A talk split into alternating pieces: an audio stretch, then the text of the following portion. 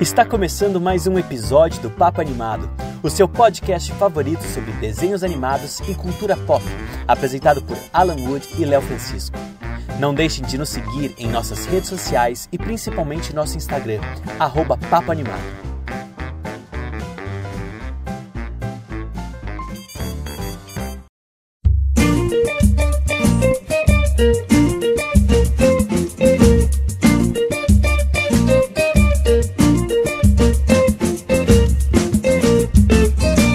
O fruto do meu vizinho parece melhor que o meu. O sonho de ir lá em cima, eu creio que é engano seu. Você tem aqui no fundo conforto até demais. É tão belo o nosso mundo, o que é que você quer mais? Tá começando mais um episódio do podcast Papo Animado. Eu sou Alan Wood, olha só, comecei direto hoje, hein, galera, porque aqui eu não tô pra brincadeira. Eu sou Alan Wood e tô aqui com ele, Léo Francisco. E aí, como é que você tá, hein? Já parou um pouco o Disney Plus pra poder gravar com a gente? Como é que você tá? Eu tô bem. Acredita que eu não consegui assistir quase nada? A pessoa trabalhadora aqui, fazendo assessoria de Deus e o mundo, tinha que estrear filme essa semana no cinema da empresa que eu faço assessoria, tinha que ter filme digital, tinha que ter novidade no drive-in que eu divulgo, né? Já fazendo aquele merchan dos meus trabalhos. Se você tem uma empresa e quer divulgar de entretenimento, me contrata. Se tiver que fazer edição de vídeo, contrata o Alan, que ele tem mais paciência do que eu pra isso, né, Alan? É, gente, ó, inclusive, alô Londrina, alô você que mora em Londrina, Maringá, Cambé e região, estou procurando emprego aí, hein, galera? A Alan vai sair de São Paulo? Sim, porque São Paulo não gosta de mim, não existe amor em SP e eu vou atrás de amor. Se você quer Alan na sua cidade, liga pra ele, consegue um job que ele vai morar aí pertinho de você, né, Alan? É, gente, é sério, eu tô procurando emprego mesmo. Eu gostaria muito de Londrina, porque eu quero mudar pra lá, quero ter uma vida simples no interior. Então, assim, manda e-mail. Nessa minha, outra na minha aldeia, né? Você tá naquela fase que você quer virar Bela pra poder sair cantando. Não, esquece que esse é o contrário da Bela, né? Porque a Bela quer mais do que a vida no interior, né? Eu quero continuar na cidade, gente. Eu quero empregos em São Paulo. Eu não preciso nem de empregos em São Paulo. Aquele job que eu posso fazer da minha casa tá maravilhoso, eu te entrego bonitinho, não é? Então, esse foi o momento LinkedIn, tá bom? Agora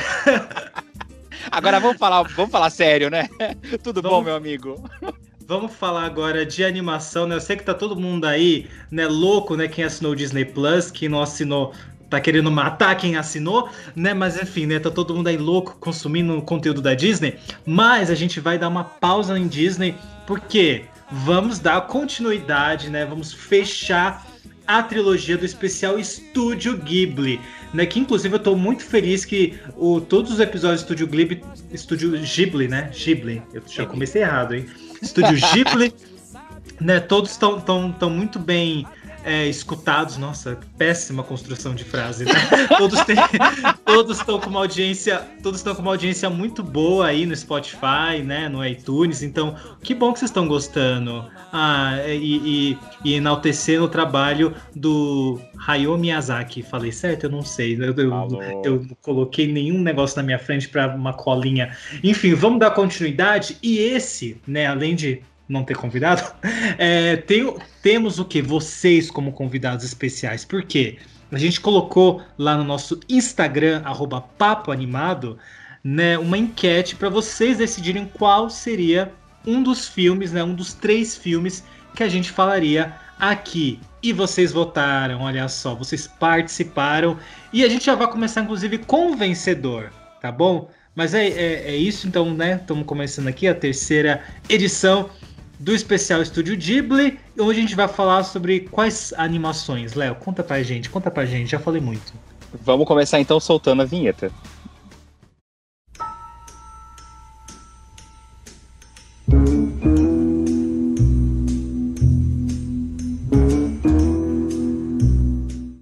E a gente vai falar hoje sobre o filme vencedor que vocês escolheram, que é Sussurros do Coração, filme lançado em 1995. Vamos falar também sobre o Castelo Animado, indicado ao Oscar. E o terceiro filme, que acredito eu que seja o favoritinho de Alan, tem um lugarzinho especial no meu coração, que é Ponyo, uma aventura... que eu esqueci o subtítulo ridículo do Brasil. Mas é Ponyo. Uma aventura em alto mar, sei lá, eu nem sei se é assim o título. Achei aqui, é uma amizade que veio do mar. Eu sabia que tinha mar no meio, quando você falou mar me veio. Então, Alan, vamos começar falando sobre Sussurros do Coração, que foi lançado em 95. Pra mim, não, antes de eu dar minha opinião ou a gente começar a falar do filme, Alan, conta pra gente um pouquinho da história. A gente já falou muito pouco dele no último episódio, né? Porque a gente falou do Reino dos Gatos, que tem um personagem que aparece nos dois filmes, e que muitos dizem que o Reino dos Gatos é uma sequência dos Sussurros do Coração. Mas, Alan, conta pra gente um pouco da história desse filme. Momento sinopse. Shizuko, uma estudante que sonha ser uma escritora e decide, durante o verão, ler 20 livros. Mas, curiosamente, todas as edições que Shizuki pegou na biblioteca haviam sido lidas por um tal de Sandy Almasawa. Meu Deus do céu, esses nomes em japonês que vão me foder. Vamos falar então sobre Sussurros do Coração. Sim, a gente já tinha comentado um pouquinho, né, sobre ele. Nossa, eu não lembrava, inclusive, nem lembrava, menino, que a gente ia falar sobre o Reino dos Gatos. Eu lembro que eu assisti Reino dos Gatos e eu achei que eu tinha assistido de alegre, não que eu tinha assistido para trabalho. Nós trabalhamos aqui com ele. E o personagem que aparece nos dois filmes é o Barão, que é o gato, né, que é esse nome da menina, a Shizu. Ela encontra na casa de um senhorzinho que eu não lembro o nome dele. Eu fiquei muito puto porque esse foi, quer dizer, muito puto entre aspas, né? Esse foi o primeiro filme do Estúdio Ghibli que eu assisti legendado na vida. Porque não tinha dublado no Netflix e esse eu não tinha em DVD ou Blu-ray para poder assistir. Porque alguns no Netflix só estão disponíveis na versão legendada. E esse foi um que eu não achei na versão dublada e eu fiquei chateado porque eu tô tão acostumado a escutar as vozes brasileiras nos filmes e o fato de eu ter que ficar prestando atenção na legenda, porque infelizmente não falo japonês fluente, eu só entendo algumas coisas, é só um bom dia, uma boa tarde, mentira. Eu não consegui prestar tanta atenção no filme em si, tipo, porque as legendas são às vezes muito rápidas, porque o pessoal lá fala um pouco rápido demais, até mais que eu, e eu me senti um pouco perdido na história. Eu não sei se foi por causa disso, ou se o filme não me chamou tanta atenção. Não sei se isso aconteceu com você também, Alan. Então, assim como eu acho que Porco Rosso, que eu tive que ver legendado, eu vi no áudio em inglês. Gente, desculpa, mas eu faço essa conversão sim. Por quê? Não só porque ajuda a ficar muito mais fluido para mim assistir o filme, mais legal, mas também porque a gente tinha comentado isso, acho que no outro programa, a dublagem em inglês, eles acrescentam umas coisas que não tem no roteiro, né? Sim, a gente falou sobre isso. Porque eles parecem que adaptam, não é acrescentam, eles adaptam para a cultura ocidental, vamos dizer assim. Então, eles fazem. Porque o que eu sinto é que, assim, muitas vezes na animação em si, né, isso deve acontecer no brasileiro também, eu não duvido que aconteça, mas como a gente viu legendado, a gente não consegue fazer a conversão bem na cabeça. Mas, assim, a impressão que eu tenho é que quando eu vejo, né, na língua original, é que eles são muito... Eles não entregam muito, né, na fala, no diálogo, as coisas. Né, que eles são mais objetivos nas coisas. E no inglês ele dá uma fantasiada, ele pinta um pouco mais. Então, muitas vezes, eu nem prestava atenção na legenda. Eu ia no inglês, assim, ó, e pegava. E eu conseguia me conectar mais com a história.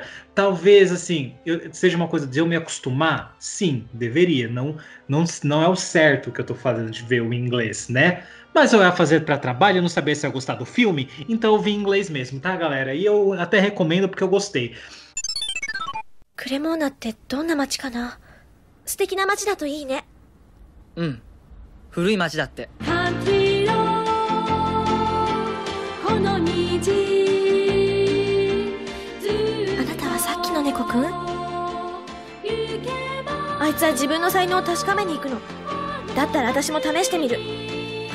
て何よあなたあすまんついな楽しみに待ってますよ Bom, vamos então falar. A primeira coisa que a gente tem que falar sobre esse filme é que, assim, ele é um dos primeiros filmes, se não o primeiro filme que não é dirigido, né, pelo Isao Takahata ou pelo Hayao Miyazaki, né, que são os fundadores, né, do Estúdio Ghibli, que geralmente os filmes são dirigidos por eles, né? Eles têm a mão na massa mesmo é deles, né? Geralmente. Mas esse foi do estreante, né, que foi o primeiro e último filme, inclusive dele, do Yoshifumi Kondo. Eu tô falando várias vezes que é pra ver se eu realmente tô falando certo. Eu acho que sim. Né? Então a gente já sente nesse filme uma vibe diferente, tanto dos filmes do Isao Takahata quanto dos filmes do Hayao Miyazaki, né? Por exemplo, do Hayao Miyazaki a gente tem essa coisa que é muito mais, por exemplo, na Viagem de Chihiro, que é uma coisa muito mais fantasiosa, mágica, né? Tal, e mágica. O Isao Takahata ele traz uma densidade, né, nos filmes dele, e aí a gente tem uma história que é baseada no mangá, né? Sussurros do Coração é baseado em um mangá, né, que é uma história que é muito simples, e é aquele tipo de filme que é meio lento, né, e que eu demorei um pouquinho, inclusive, para me conectar com a história, mas teve uma hora que, assim, eu só fui, sabe, e aí me leva... Que horas? Me conta, sabe, que horas você foi? Coração. Porque eu não consegui embarcar na história em momento algum. Tipo, eu fiz a lição de casa original, eu vi em japonês, porque eu falei, gente, já que eu não vou poder ver dublado, vamos no japonês mesmo.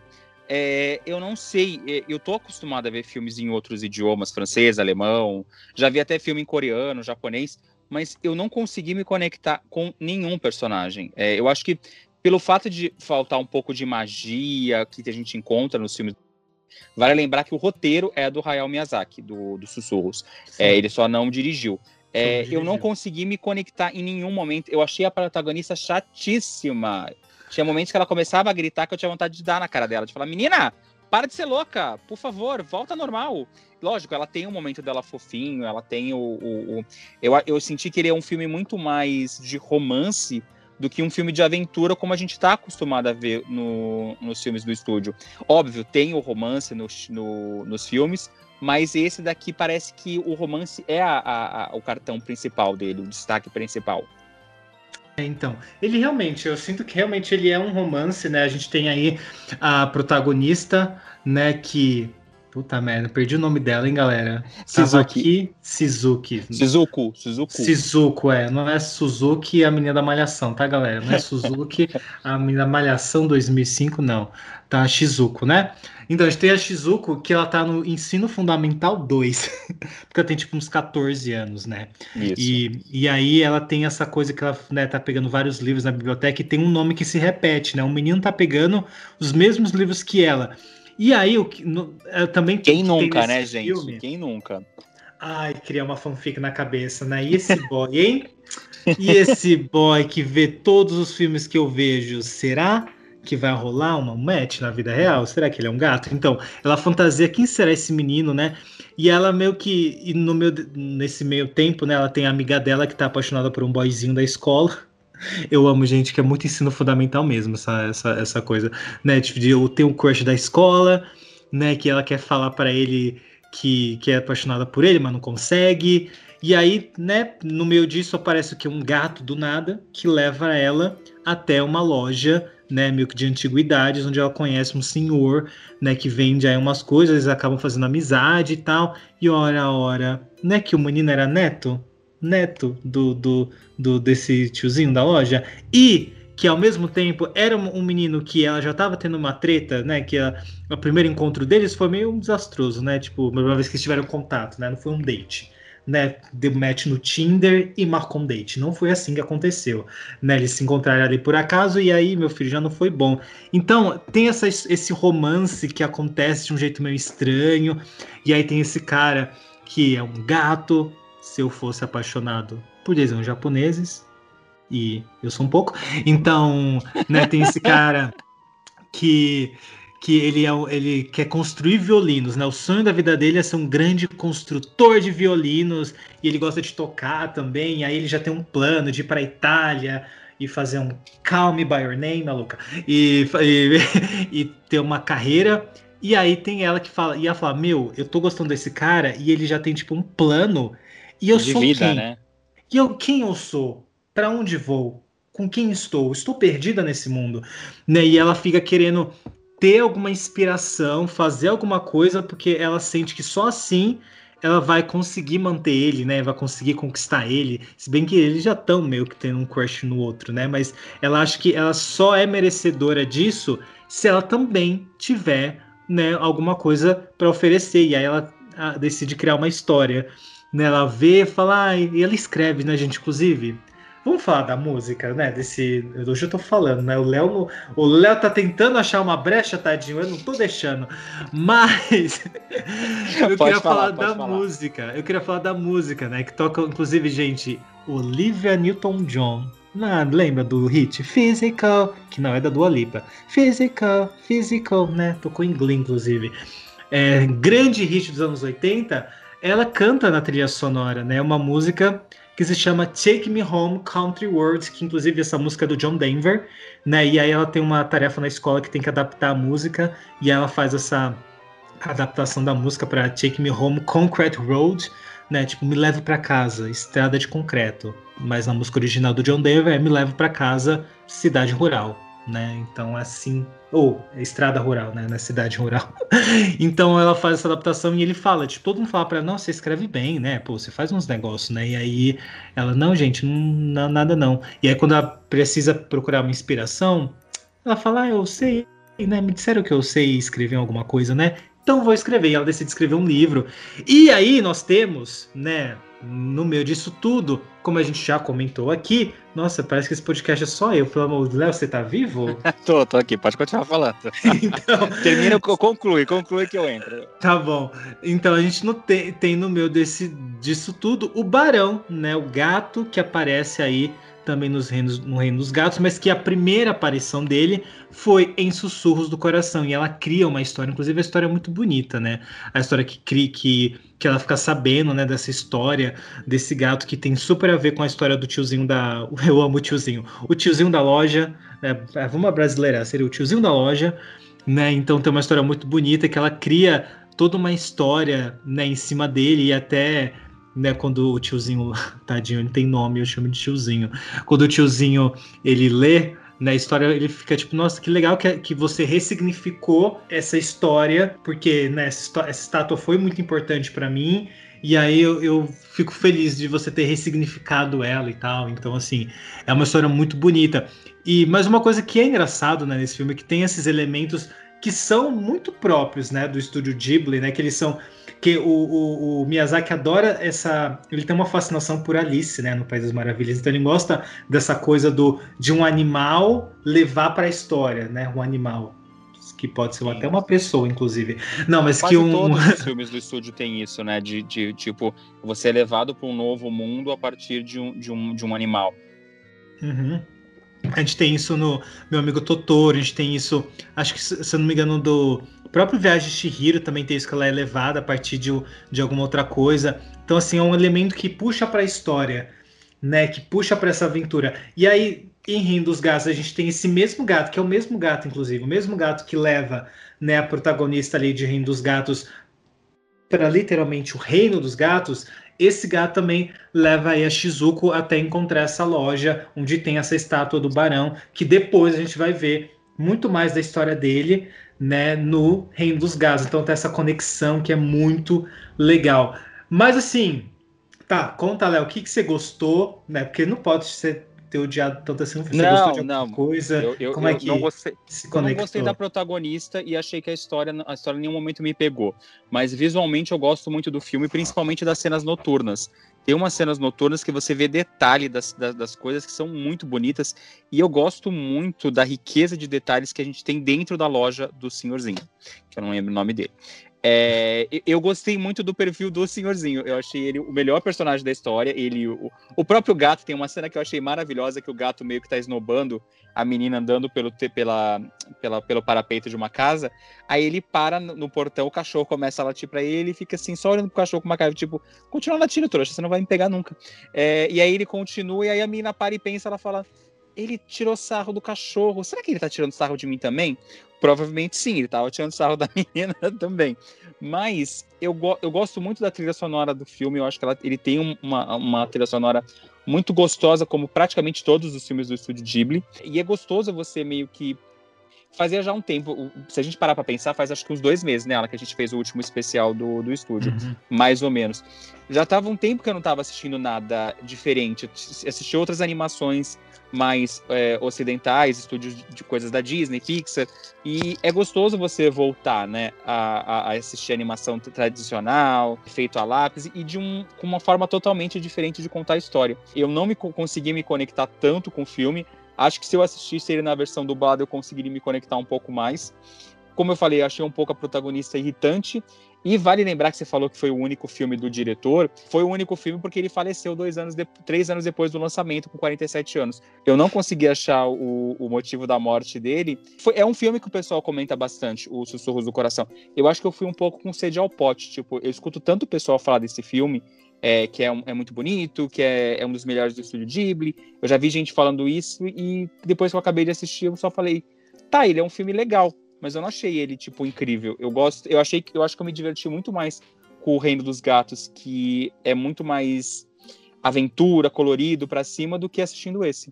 Não, é assim, o que eu acho que me fez me conectar muito com a história é o tema, né? Que tem esse romance, mas eu acho que o grande tema que percorre o filme inteiro é sobre essa descoberta do talento, né? Porque eu vi até um texto que falava um pouco sobre como Sussurros do Coração é como a jornada do artista, né? Quando você tem um talento, que você precisa desenvolver ele, como todo talento, esse é o Aladim, é o diamante bruto, né? Que está muitas vezes envolto de uma rocha que você precisa lapidar para você chegar nesse diamante. Inclusive, literalmente, existe um diamante numa rocha, né? Sim, dentro do filme.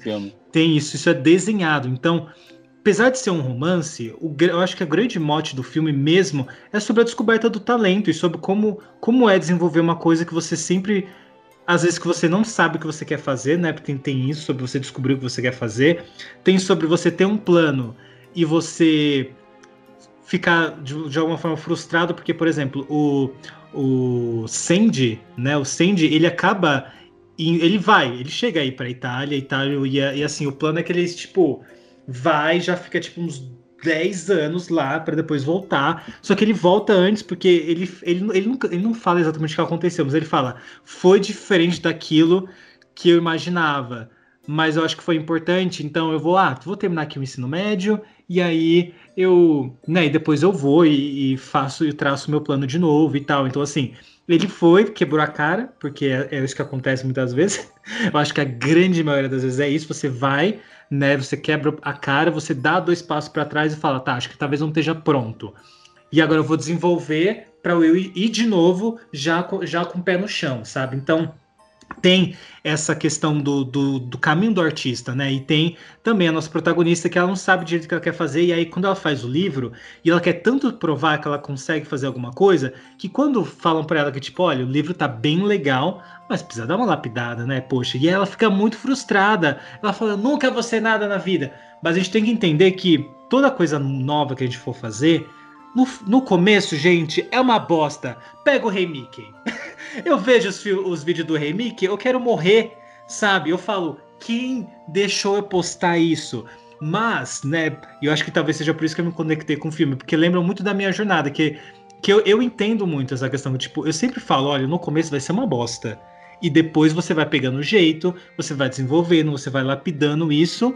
E agora eu tô o quê? Bombando o TikTok. Então, assim, é isso que acontece, sabe? Você tem um talento, não é que você... Nossa, nasci pra isso, eu não preciso aprender mais nada, eu não preciso fazer mais nada. Não, você tem um caminho, você precisa lapidar isso, né? E você não pode desistir, né? Só porque o primeiro não deu certo, né? Então, fala muito sobre essa questão de... Você quer fazer um negócio? Mas, ó, leva tempo, é demorado, sim, mas vale muito a pena depois. Sabe? Tipo, ele nem faz questão de mostrar que, tipo, eles foram um sucesso. Porque isso não importa. O que importa é o que você quer fazer. Você tá feliz com o que você escolheu fazer? Tá, então você sabe que isso vai levar um tempo? Sabe? Então vai, sabe? Porque o que importa é você tá ali querendo fazer o negócio acontecer e tal, e sabendo que não vai muitas vezes ser como você quer, mas que vai valer a pena, sabe? Então, tipo, acho que por isso que eu me conectei tanto com a história. E tem essa questão do Barão que... Eu também vi que, né, por que ele aparece nas duas histórias também, que ele acabou virando um símbolo de acredite em você mesmo, Cara, é tipo quase o Hakuna Matata do Miyazaki, né? Porque as duas protagonistas, elas tinham dificuldade em acreditar nelas mesmas. E aí esses gatos, de forma indireta, no caso dos Sussurros do Coração, ou de forma direta, como o Reino dos Gatos, levam as protagonistas a acreditarem um pouco mais nelas mesmas e elas entenderem, né, que elas têm uma força e que elas precisam usar aquilo, que elas são capazes de fazer as coisas. Então virou um símbolo. Inclusive até eu fiquei a fim de comprar um urso, uma estátua dele para me lembrar, sabe? Colocar no espelho. Acredite em você, cara, sabe? Porque eu acho que é importante, ou seja, uma mensagem muito bonita. E sim, dito isso, eu fiquei bem apaixonado por Sussurros do Coração, assim, eu fiquei, quando acabou, eu fiquei tipo, ai, que fofinho. Mas vou te contar uma coisa, você sabe que não acabou a história? No começo desse ano, o Estúdio Ghibli revelou que vai produzir uma sequência de Sussurros do Coração, mas em live action. Os dois protagonistas já foram escolhidos. Não vou pronunciar o nome, porque não sei como se fala o nome dos dois atores, mas o filme vai se passar 10 anos após o término da obra original, e ele vai mostrar um pouco do início da vida adulta dos dois, onde a Shizuko, ela desistiu de ser autora de livros e acabou virando uma editora de livros infanto-juvenis, e o marido dela vai trabalhar no exterior para se tornar um fabricante profissional de violinos. Na trama, eles vão ver que o relacionamento vai começar a dar aquela esfriada e ela vai ter que batalhar para conseguir reacender esse romance de novo. O filme ainda não tem data para começar a ser rodado e nem tem data para o seu lançamento, mas por conta da pandemia, com certeza deve ter atrasado todo o cronograma. Então, provavelmente daqui a uns 2-3 anos, pode ser que a gente veja a sequência de Sussurros do Coração. Assim que a gente tiver mais notícias, né, Alan?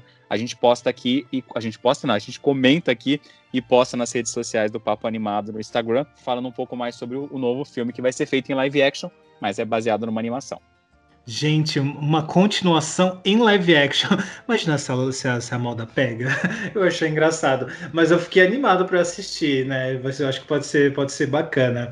A trama é curiosa. É, a trama é curiosa, né? Gostei. Bom, falamos, vamos pro próximo? Vamos agora pro próximo, que até agora é o meu favorito, que era o meu favorito antes de eu começar a fazer os podcasts aqui, e continua sendo até agora o meu favoritinho, que é o Castelo Animado, que foi lançado em 2004, foi indicado ao Oscar de melhor animação, mas perdeu no ano, não lembro para quem, mas o filme foi lançado mundialmente no Festival de Veneza, no dia 5 de setembro de 2004. E do que conta a história desse filme, Alan? Uma bruxa lança uma terrível maldição sobre a jovem Sophie, transformando-a numa velha de 90 anos.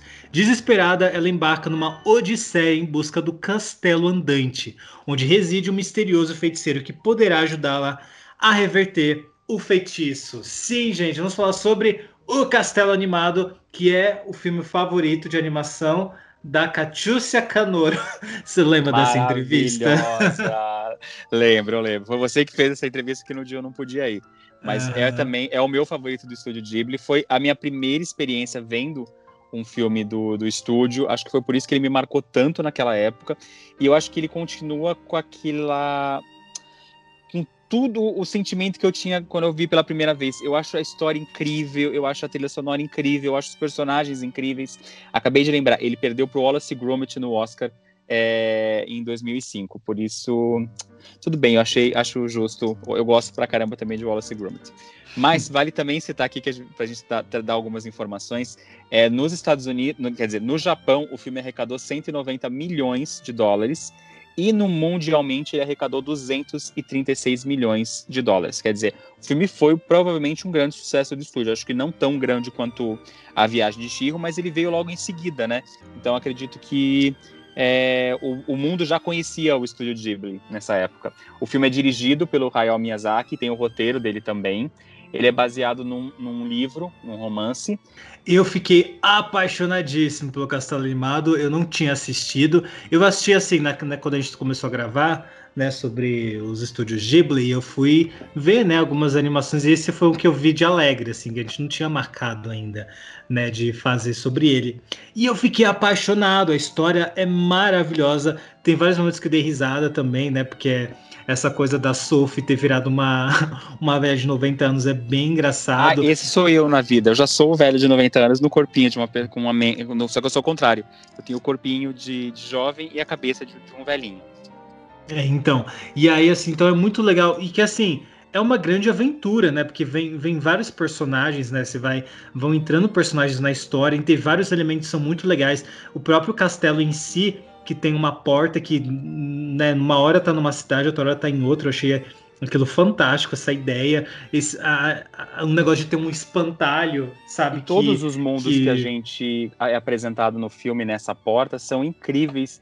E é um totalmente diferente do outro, não é? A gente tem um mundo mais sombrio, um mundo mais, vamos dizer assim, triste, com chuva. Tem aquele mundo lindo, cheio de flores e todo colorido. Tem o mundo que está rolando a Segunda Guerra Mundial, que também é um ponto importante para toda a trama. Sim, e aí os personagens em si, né? Tanto o feiticeiro, né, que tá ali, que é todo egocêntrico pra caramba, às vezes parece uma criança mimada, mas tem uma criança também, né, que é o Mark, eu acho, né, que é o aprendiz, que é o aprendiz de feiticeiro, né, do feiticeiro e tal, que é com quem mesmo a Sophie acaba tendo mais contato, né, ele que meio que acolhe ela, então é uma vibe meio Branca de Neve e um anão, que é uma criança, não é um anão, né, o próprio espantalho que fica seguindo ela, né, que fica ali ajudando muito, né, e contribuindo para ela, o foguinho que fala, que não fala não, é que faz uns negócios, não, ele fala também, não fala? Fala, Lúcifer fala também,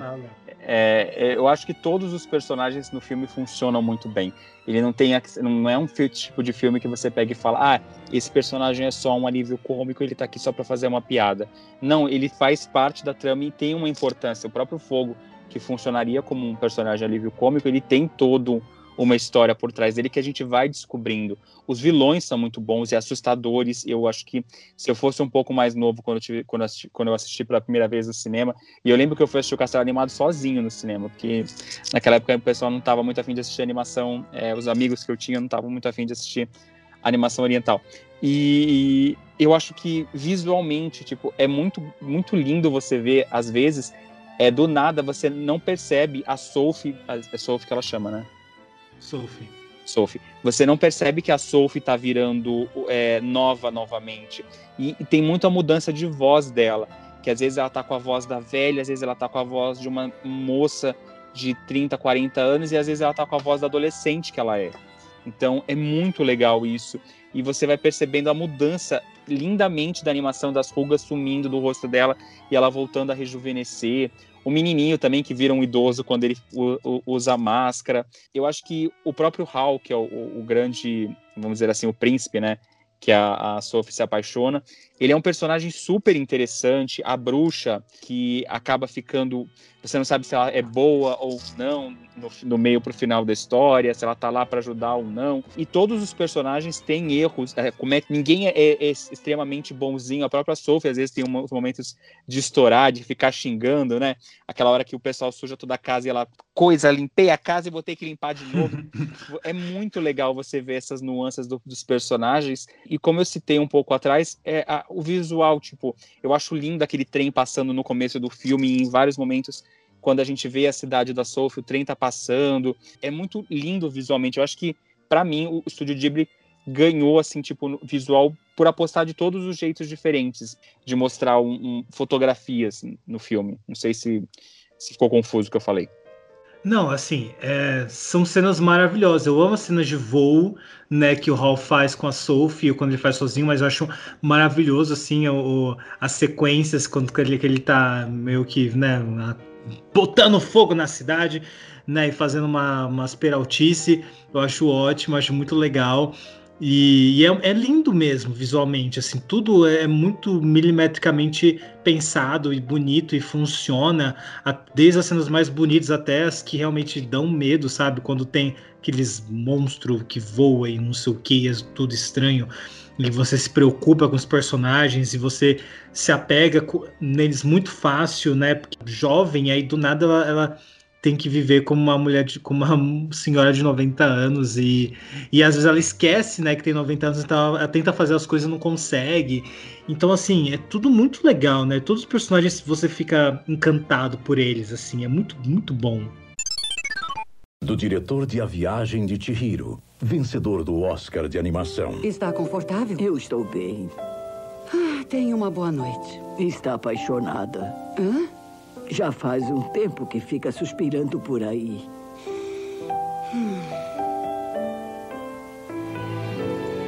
Acertei, não foi?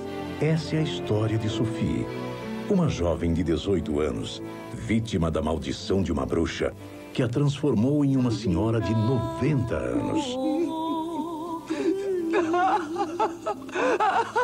Você vai ficar bem.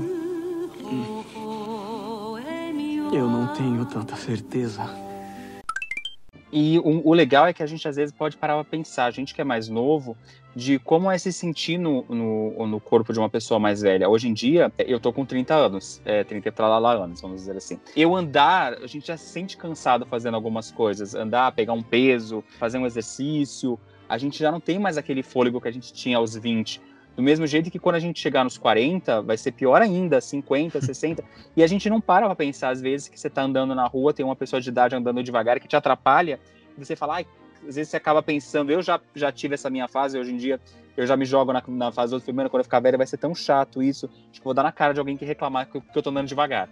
Então, é legal porque a gente vendo o desenho animado em etapas diferentes da vida, você acaba pensando e dando um pouco de valor nisso, de tipo, porra, deve ser difícil pra caramba você ter um corpo mais velho, vamos dizer assim, né? Você se acostumar, ainda mais quando você tem a cabeça jovem, como acontece com a Sophie, né? Ela é uma pessoa jovem, mas no corpo de uma pessoa idosa. Então, eu acho que é um filme também pra você se parar pra pensar e valorizar um pouco o público mais velho. O vovô, a vovó, a gente vê o quanto eles já viveram, o quanto de experiências. Eu acho maravilhoso um momento que ela fala assim, agora que eu sou mais velha, eu sei toda a sabedoria e conhecimento que eu tenho. E aí você para pensar, menina, você tem 18, 19 anos, você não é velha assim. Mas ela acha que por ter um corpo velho, ela já tem toda aquela experiência de vida que ela devia ter tido. E outro momento que eu acho incrível no filme que você estava falando de assustador, é aquela cena da escadaria, que tipo, eu acho muito bonito da parte da Sophie, a bruxa ter jogado o feitiço nela, transformado ela numa velha, mas mesmo assim, todo momento que ela tá sofrendo para subir as escadas, a bruxa também tá sofrendo, e você vê que a bruxa tá sofrendo muito mais, e mesmo a Sophie não tendo sido amaldiçoada por ela, ela não desiste, ela tenta ajudar a bruxa de tudo quanto que é jeito, para que ela consiga terminar essa etapa, e depois disso, dela tentar ajudar aquela pessoa que fez mal, que é uma coisa que a gente, se a gente parar pra pensar friamente, é muito difícil você ser caridoso ou você ter algum tipo de empatia para uma pessoa que fez mal para você. E a bruxa fez mal para ela, e ela em nenhum momento, no começo do filme a gente nota que ela fica puta quando o menininho pergunta para ela o que aconteceu, e ela não pode falar porque ela tá enfeitiçada, e ela começa a murmurar, e aí que ela decide limpar o castelo. Mas você nota que ao decorrer do filme ela sabe perdoar. Então eu acho que o filme traz vários ensinamentos legais, tanto pra garotada aprender, ou pra gente também aprender e levar pra vida. Tem até a questão do feiticeiro, né, do Hall, que em algumas cidades ele é visto como um demônio, né, tipo, as pessoas não gostam dele, e aí ela tá tendo contato direto com ele e fala, mas gente, mas ele é ótimo, mas ele é incrível, por que vocês estão assim com ele, assim, sabe? Então, tipo, tem essa questão da fama que dão pras pessoas, e que às vezes a gente conhece elas e fala, menina, não é que ele é legal?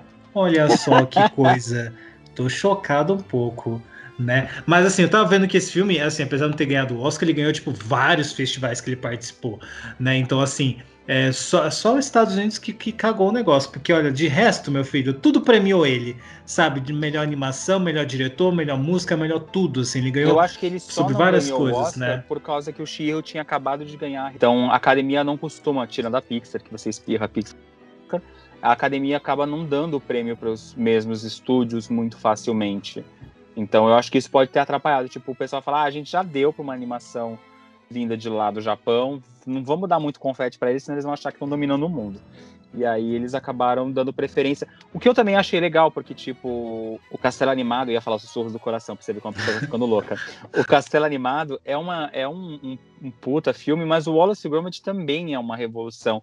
E é o único stop motion que ganhou o Oscar até hoje. Então, eu acho que é merecido. Tipo, eu acho que eu se fosse do estúdio, eu não ficaria tão chateado. Você vê que uma outra técnica também ser premiada é muito legal. E se a gente parar pra ver friamente, O Chihiro é a única animação do Japão que ganhou o Oscar até hoje, e o Wallace & Gromit é a única animação stop motion que ganhou o Oscar até hoje. A animação tradicional que deu origem a tudo, tirando A Viagem de Chihiro, nenhuma animação Disney tradicional ou nenhuma outra animação tradicional ganhou o Oscar. Só foi mesmo o Chihiro.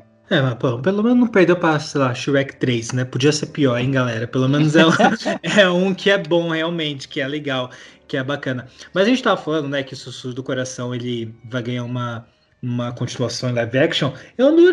O Castelo Animado, adoraria que tivesse alguma coisa, não sei se um 2, mas há um curta, alguma coisa mais, porque o universo é tão rico. Televisão, né? É, o universo que é criado é tão rico e é tão legal que você, quando acaba o filme, você fica querendo mais os personagens, quer mais aquele universo. Tipo, eu adoraria um spin-off baseado no foguinho, não sei, no espantalho. Sei lá, eu adoraria ver mais do universo, porque eu acho bem bacana, é bem legal. É o fato de todos os personagens terem importância na trama e a gente criar um laço. Eu acho que é por isso que eu gosto muito do Castelo Animado, porque é um dos poucos filmes do estúdio em que você termina o filme e você quer ter alguma coisa de todos os personagens. O Chihiro, a gente gosta da Chihiro, a gente gosta de um ou outro personagem, mas a gente vê que tem personagens lá que só estão lá para poder cumprir tabela, para bater ponto e ganhar o salário, vamos dizer assim.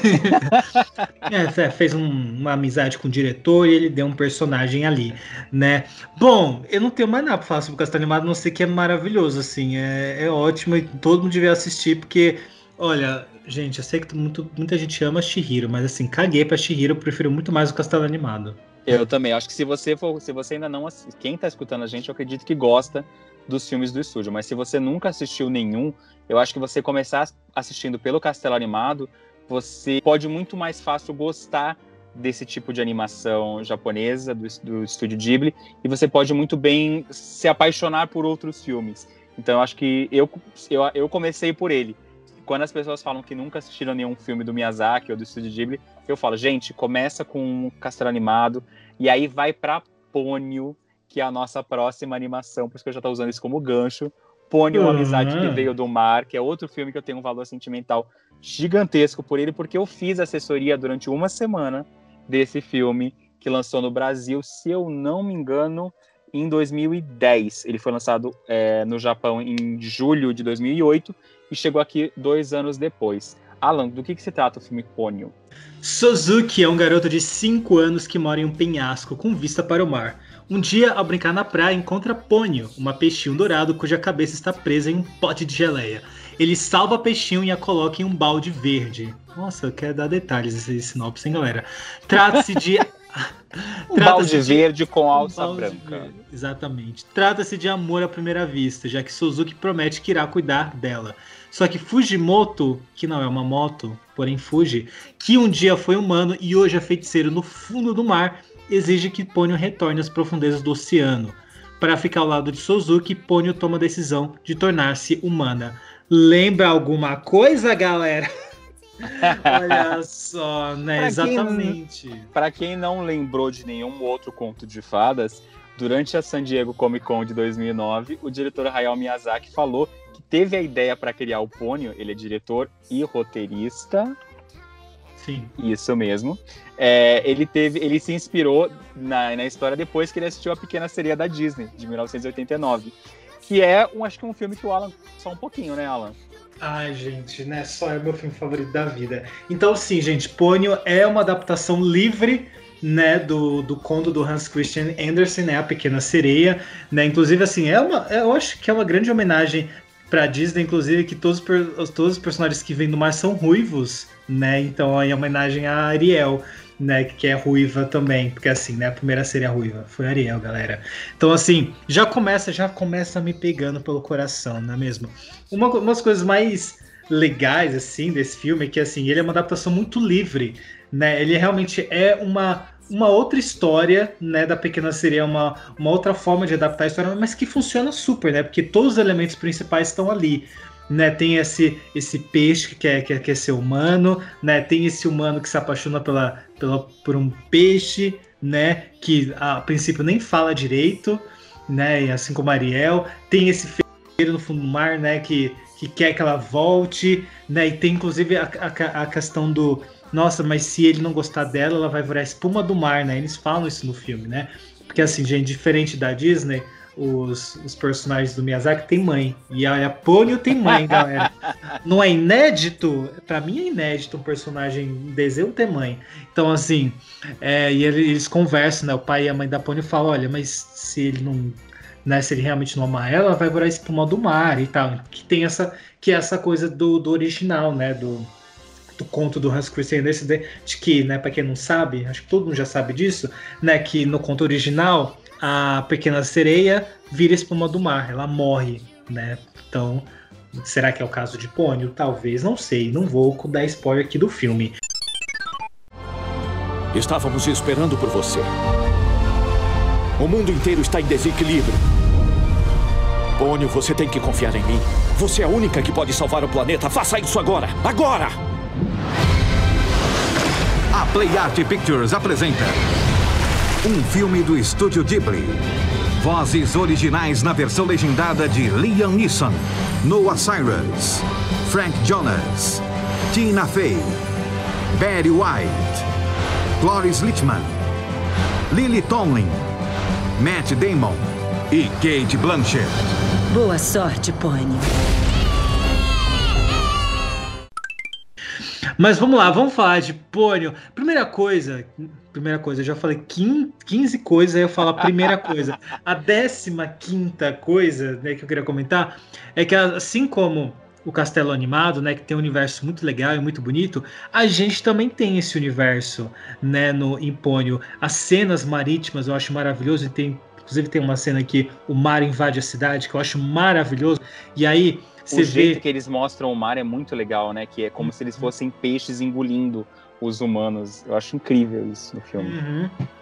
E as cenas em que o mar invade a cidade, eu acho muito legal, sabe, como se essa cidade submersa e tal, e os peixes ali interagindo, e tem uns peixes que parece até uns peixes bem na época dos dinossauros, assim, umas coisas meio estranhas, que é umas coisas, uns formatos enormes, né, com umas cores que realmente parece que vieram de Jurassic Park, né, como se fossem peixes lendários, sabe? Isso é muito legal, né? Tem as coisinhas mais fofinhas, mas tem as coisas lendárias. E, inclusive, assim, nem daria, né?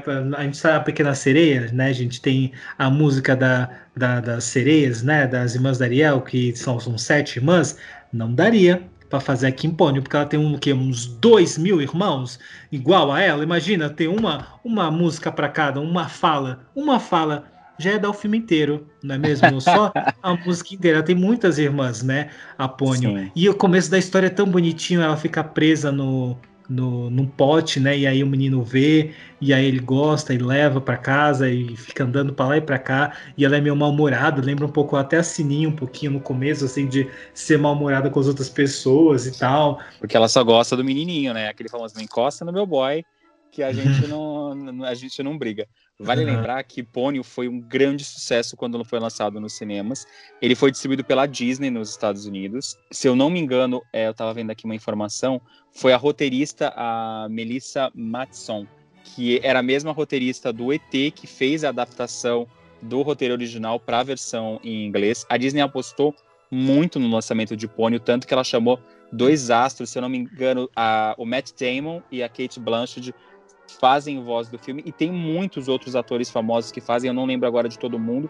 Se eu não me engano, o Nick Jonas dublou Ponyo, e a crítica abraçou o filme. As críticas do filme foram muito positivas durante sua estreia, tanto que o filme ele teve uma sessão no Festival de Veneza e ele concorreu na categoria de melhor filme, não filme de animação, ele concorreu com os filmes live action, e muita gente comparou Ponyo como uma das obras-primas do Estúdio Ghibli, chegando a comparar com o Meu Amigo Totoro, que até então era o queridinho do estúdio, né? Uhum. Porque ele tem toda essa delicadeza que ele é bem infantil, né? Que é uma delicadeza infantil que, assim, eu fiquei preso na história também, porque é uma história muito simples, mas é muito bem contada. Tem essa coisa de comparar Ponyo com livros infantis, sabe? Cada página você tem um universo, você tem, né, cheio de cores e personagens, que é muito legal. Personagens são cativantes também. A gente tem, o asilo, que é uma coisa mais fofinha. Ai, aquelas ali são muito amor, gente. Ah, elas são muito... E inclusive tem uma das velhas que eu amo. Uma das velhas, que é quase a velha surda, né, gente? Que fala uma coisa e entende outra, né? Que você fala que seria a avó do WhatsApp, né? Todo mundo seguro. E ela fala, não, porque esse bruxo é malvado. E tá todo mundo lá de boa, se divertindo, correndo na água, respirando normalmente, ela não querendo ir. Porque ela é da fake news, né, galera? Mas que ela também é ótima, ela super contribui pra história. E eu amo a cena que o Sasuke, como é que é o nome do menino? Enfim, que o boyzinho vai entregar umas coisinhas, ele faz umas coisinhas de papel pra elas e tal. E ele faz um barquinho pra ela, fala, pra mim é um gafanhoto. Ele fala, não, mas é um barco. E ela, mas parece um gafanhoto, vai ser um gafanhoto. Não, ela cagou pra ele. Eles têm uma inocência muito legal, né? Uhum. Então assim, são personagens que são muito cativantes. Então dá pra mega entender porque que foi comparado com o Amigo Totoro. Eu acho que é uma evolução natural até do Totoro, sabe? Que eu acho que ele é um pouco mais dinâmico, né? O Totoro é um pouco mais lento. Ele é mais dinâmico. Ele também é um filme bom pra quem não tem muito contato com o Estúdio Ghibli de assistir, porque ele tem esse ritmo também que é um pouco mais rápido. Eu gosto da história do barco, né? Que tem aí o pai do Suzuki. Peguei agora, Suzuki, pai do Suzuki, é tipo o Madu do Pod Cartoon, que trabalha embarcado. Então, é o pai do Suzuki, né, também trabalha embarcado. Um beijo, Madu. Né? Então, assim, tem essa história, né, que ele fica ali no mar, então o mar tá dando merda. Ah, que a gente não contou, né?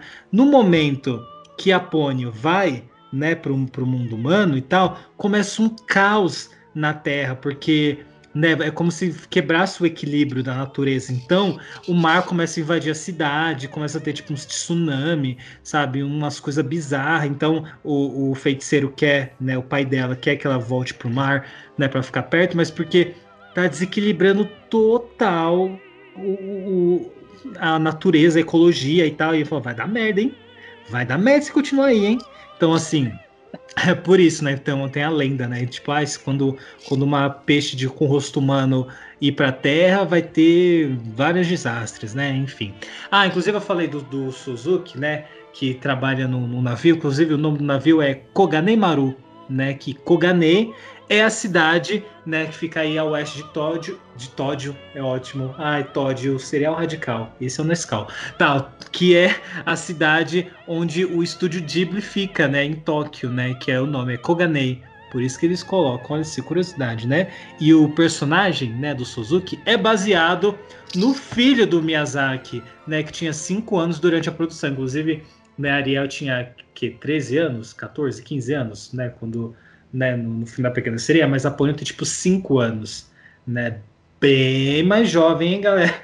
E eles têm, que pra mim falam que é um romance, mas eu não consigo ver um romance ali, gente, desculpa, pra mim é uma amizade, sabe? É um outro tipo de amor, né, ela tem um amor, vamos dizer assim, fraternal por ele, né, ele foi a primeira pessoa que ela conheceu que era diferente dela. Só fazendo um parênteses para corrigir uma coisa que eu falei, não foram os Jonas Brothers que dublaram o filme na versão americana, foi o irmão dele, o Frank Jonas, o pequenininho, e a irmã da Miley Cyrus dublou, que é a Noah Cyrus, dublou a Ponyo. Vale também, gente, lembrar que quem a faz a Cyrus, voz... caramba! Quem faz a voz da Lisa na versão americana é a Tina Fey, que eu sei que você gosta, né, Alan? Ah, eu amo a Tina Fey, gente. Não é por causa de Meninas Malvadas, tá? Que eu nem ligo tanto pra esse filme, tá bom? Desculpa aí. Hein, galera gay? Nem curto tanto, mas é porque ela faz várias comédias maravilhosas. Mas eu acho que Ponyo tem uma... eu acho que ele, diferente do Castelo Animado, que é rico de detalhes, o próprio Chihiro também, o Ponyo parece um quadrinho, vamos dizer assim. Você está assistindo uma Turma da Mônica, ou que você está assistindo porque ele é mais limpo, ele não tem tantos detalhes em alguns momentos do filme, mas ele tem uma beleza, uma leveza. Ele é um filme tão gostosinho de assistir. Eu comecei desses 3 assistindo o Ponyo no final de semana. É aquele filme que você termina de assistir e você fica feliz, sabe? E o final dele é tão gostosinho. Ah, eu não sei, eu acho que ele termina bem, ele funciona bem, e você não sente quase as 2 horas dele passar. É, né? Tem tipo 1h40 de filme e realmente ele passa muito rápido. Ele é muito fofinho pra assistir, assim. É maravilhoso, assim. Eu saí realmente... apaixonado por Ponyo, assim, sabe? Tipo, eu quero ter um ursinho da Ponyo, sabe? Ah, eu amo que ela tem poderes, né? A gente comentou, mas ela tem uns poderes e tal. E que ela fica aumentando as coisas. E no final ela tem que decidir, né, se ela quer continuar sendo um ser do mar com os poderes, ou se ela topa largar tudo por esse amor dela e viver na Terra com o menininho. É, que realmente, gente, pra mim eles são amigos, tipo, obviamente, né, porque são crianças, né, então assim, crianças, mas eu vejo uma grande amizade mesmo, tanto que o próprio título, né, em português fala, né, uma amizade que veio do mar, né, não um namoro que veio do mar, ou seja, realmente esse amor de amigo, né, que é diferente da Pequena Sereia, que é esse amor romântico, você tem esse amor que é mais inocente, que ele é mais puro, né, que eles se conhecem e se conectam e eles querem estar juntos, né, então... É muito fofinho. As cenas dela correndo, gente, nas ondas pra alcançar o Suzuki também é tudo. E ele falando, mãe, tem uma menina correndo em cima das ondas. E a mãe, não é nada. Você tá louco? O que te deram lá na escolinha? Poxa, eu vou falar com essa professora. Mas, Alan, quero te perguntar agora pra gente finalizar. Dos três, qual que é o seu favorito? Não me faça pergunta. Vou fazer escolher. Eu não vou escolher. Não Se tivesse consigo. Que assistir um pra ver de novo, qual que você assistiria? Eu não consigo. Primeiro aqui, ó. O Castelo Animado é um dos meus favoritos do Estúdio Ghibli. Então, Ponyo. Obrigado, você já me respondeu. Não, Ponyo. Não. Ponyo tá no meu coração, não só porque é baseado em Pequena Sereia, mas também porque eu acho o filme maravilhoso, ele é todo perfeitinho. E Sussurros do Coração, ele me pega em outro lugar, sabe? Que eu fiquei apaixonadíssimo por Sussurros do Coração, assim, do tipo, meu Deus, que obra-prima do caralho, assim. Então, eu não vou escolher... Porque eles são filmes completamente diferentes. Inclusive, que é uma coisa legal, né? São completamente diferentes um filme do outro, assim, sabe? Um é mais infantil, um é mais uma grande aventura épica, animada, o outro é tipo um romance, sabe? Como é não é nem um romance-drama, mas é um romance e tal, enfim. Então eu não consigo escolher. Você consegue? Eu vou escolher, óbvio. Vou jogar pra você, então. Castelo Animado, sem dúvida nenhuma, até agora, eu não assisti todos os filmes do Estúdio Ghibli, mas estamos fazendo isso aqui. É o meu favorito ainda até o momento. Acho que depois vem Ponyo e depois vem Sussurros do Coração. Mas também quero saber, você que tá escutando a gente, entra lá no nosso Instagram, @papoanimado, e comenta. Eu quero saber qual que é o seu filme favorito entre esses três. Ou você faz o rankzinho pra gente, ou você comenta dos três qual que você gosta mais e conta pra gente qual foi sua experiência assistindo esses filmes, que a gente quer saber, né, Alan? E falando nisso, vai lembrar que semana que vem a gente vai ler o comentário de vocês no programa, né? Exatamente. Então, ó, capricha no comentário pra aparecer aqui, tá? Inclusive, eu não, né, eu escutei isso, mas eu quero comentar os outros, então já ouve, já comenta lá na foto oficial do episódio no @papoanimado, o que vocês acharam, tá? As opiniões de vocês, né? Quer fazer pergunta? Faz, aproveita agora, hein? Tá acabando o ano, não vai ter Papo Animado Responde, então aproveita agora, tá? Pra fazer. Olha, Alan, a gente falou que ia fazer um programa curto, já estamos com 55 minutos de programas passado, quero saber, então, rapidinho, qual que é a sua dica da semana? Você tem 1 minuto para indicar uma coisa aqui pra gente.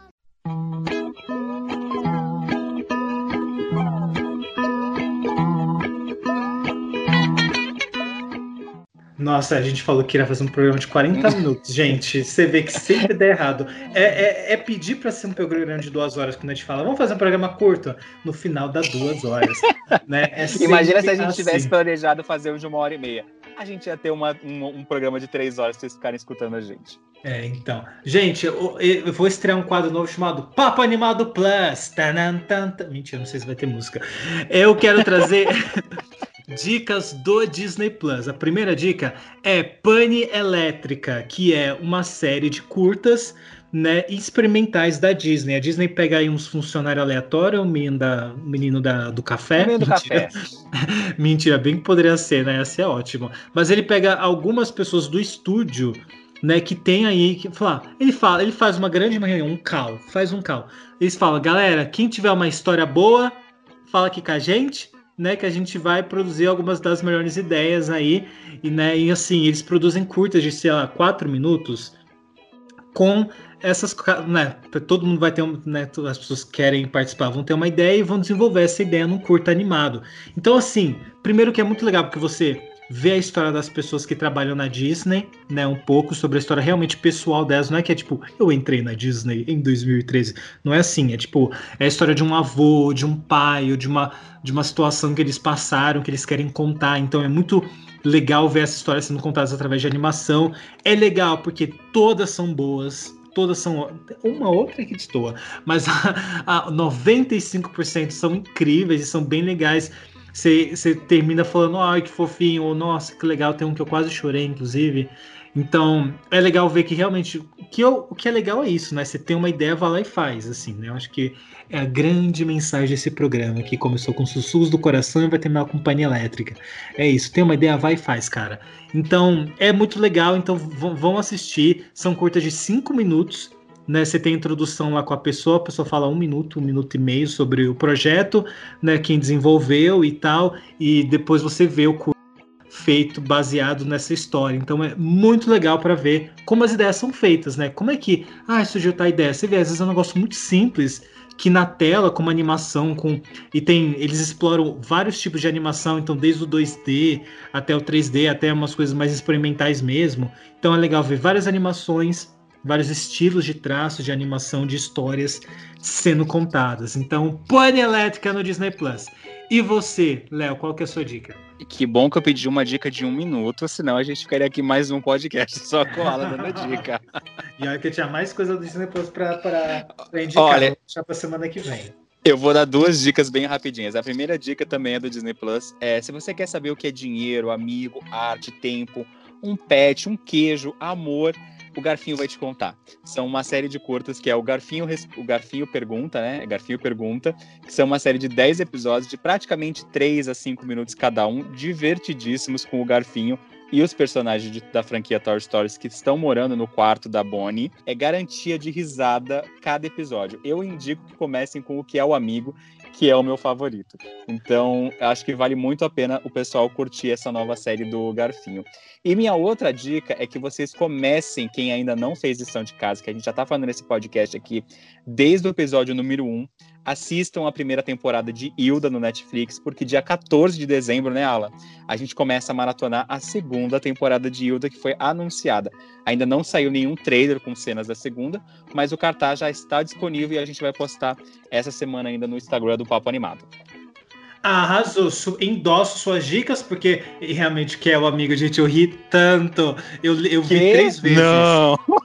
Eu vi 3 vezes, eu acabava, via de novo, ria. Acabava, via de novo, eu ria. Maravilhoso mesmo, mas todos os episódios são ótimos, mas esse, assim, olha, é a cereja do bolo, tá? E também tô animado pra ele. Ou então deixa ele por último, pra você terminar super bem a série. Parece que ele vai voltar, né, e ver tudo. A Hilda, a gente tá aqui contando nos dedinhos. E se vocês curtirem a ideia, a gente pode falar sobre Hilda num próximo podcast de novo, né? Porque a gente já falou sobre a série no nosso primeiro podcast, falar sobre personagens femininas nas séries da Netflix. Alan, terminamos o programa? Terminamos o programa. Muito obrigado por ouvir a gente. Segue a gente nas redes sociais, @PapoAnimado no Instagram em breve. Vem aí, hein, galera? Novidades que nem o Léo tá sabendo. Eu vou fazer e depois eu jogo do nada. Não vou prometer mais nada. Quando tiver a novidade, vocês vão saber. E aí vocês vão ficar chocados, menino. Depois você me conta se eu mantenho ou tiro essa parte do podcast, tá? Na hora da edição. Não, mas é em breve. Talvez seja 2021. Calma, mas é só pra ficar atento. É um fique atento. Eu sou Alan Wood. .mp4 no Instagram, Alan_Wood no Twitter, TikTok, galera, vai no TikTok, eu tô bombando. The Alan Wood Show no TikTok, tá bom? Vê meus videozinhos, tá? E você, Léo, onde é que a gente te encontra nas redes sociais? Instagram, eu sou @cadê o Léo Francisco, no Twitter eu sou Léo Francisco. Mas vocês me encontram falando sobre Disney, desenhos animados e dando várias dicas nessas 2 redes sociais. Alan, obrigado mais uma vez, espero que vocês que estejam escutando a gente tenham curtido mais esse programa. Semana que vem a gente tá de volta pra gente falar, a gente vai trazer amigos novamente pra gente falar as realidades do Disney Plus, né, Alan? Porque a gente sonhou algumas semanas atrás, aí veio agora a realidade. A gente achou que ia pro baile, mas não é bem assim, né? Exatamente. Inclusive, eu mesmo indico o Instagram do Léo, que ele tá... O saque Disney Plus é lá, tá, galera? Quero falar pra vocês, quem tiver qualquer reclamação, né? É, não tô conseguindo acessar. Alan, se você ter ideia, ontem eu recebi três ou quatro mensagens de pessoas desconhecidas que não me seguiam, que só me procuraram para perguntar se eu podia emprestar meu log e minha senha do Disney Plus para ele dar uma assistidinha. Mas, ó, gente, só para avisar, eu não tô emprestando a senha para ninguém, tá? Se você tiver qualquer dúvida ou quiser trocar uma ideia sobre Disney, animação, aí tá liberado. Mas vir me pedir senha, aí já é demais. A pessoa nem me segue, né? Pelo menos me segue para fingir que é amigo, né? Dá o follow, pelo menos. Mas o legal do Instagram do Léo é que ele tá postando, tipo, gente, entrou não sei o quê, ou não tem não sei o quê, então isso é legal. Não vai ficar enchendo o saco também, porque eu alugo o Léo às vezes pra falar meus dramas. Então, mas segue lá pra saber as novidades do Disney Plus que ele tá postando. Eu mesmo fico retweetando as coisas. É isso, temos um programa. Um beijo, um abraço, um aperto de mão. Até o episódio. Tchau, gente. Beijo.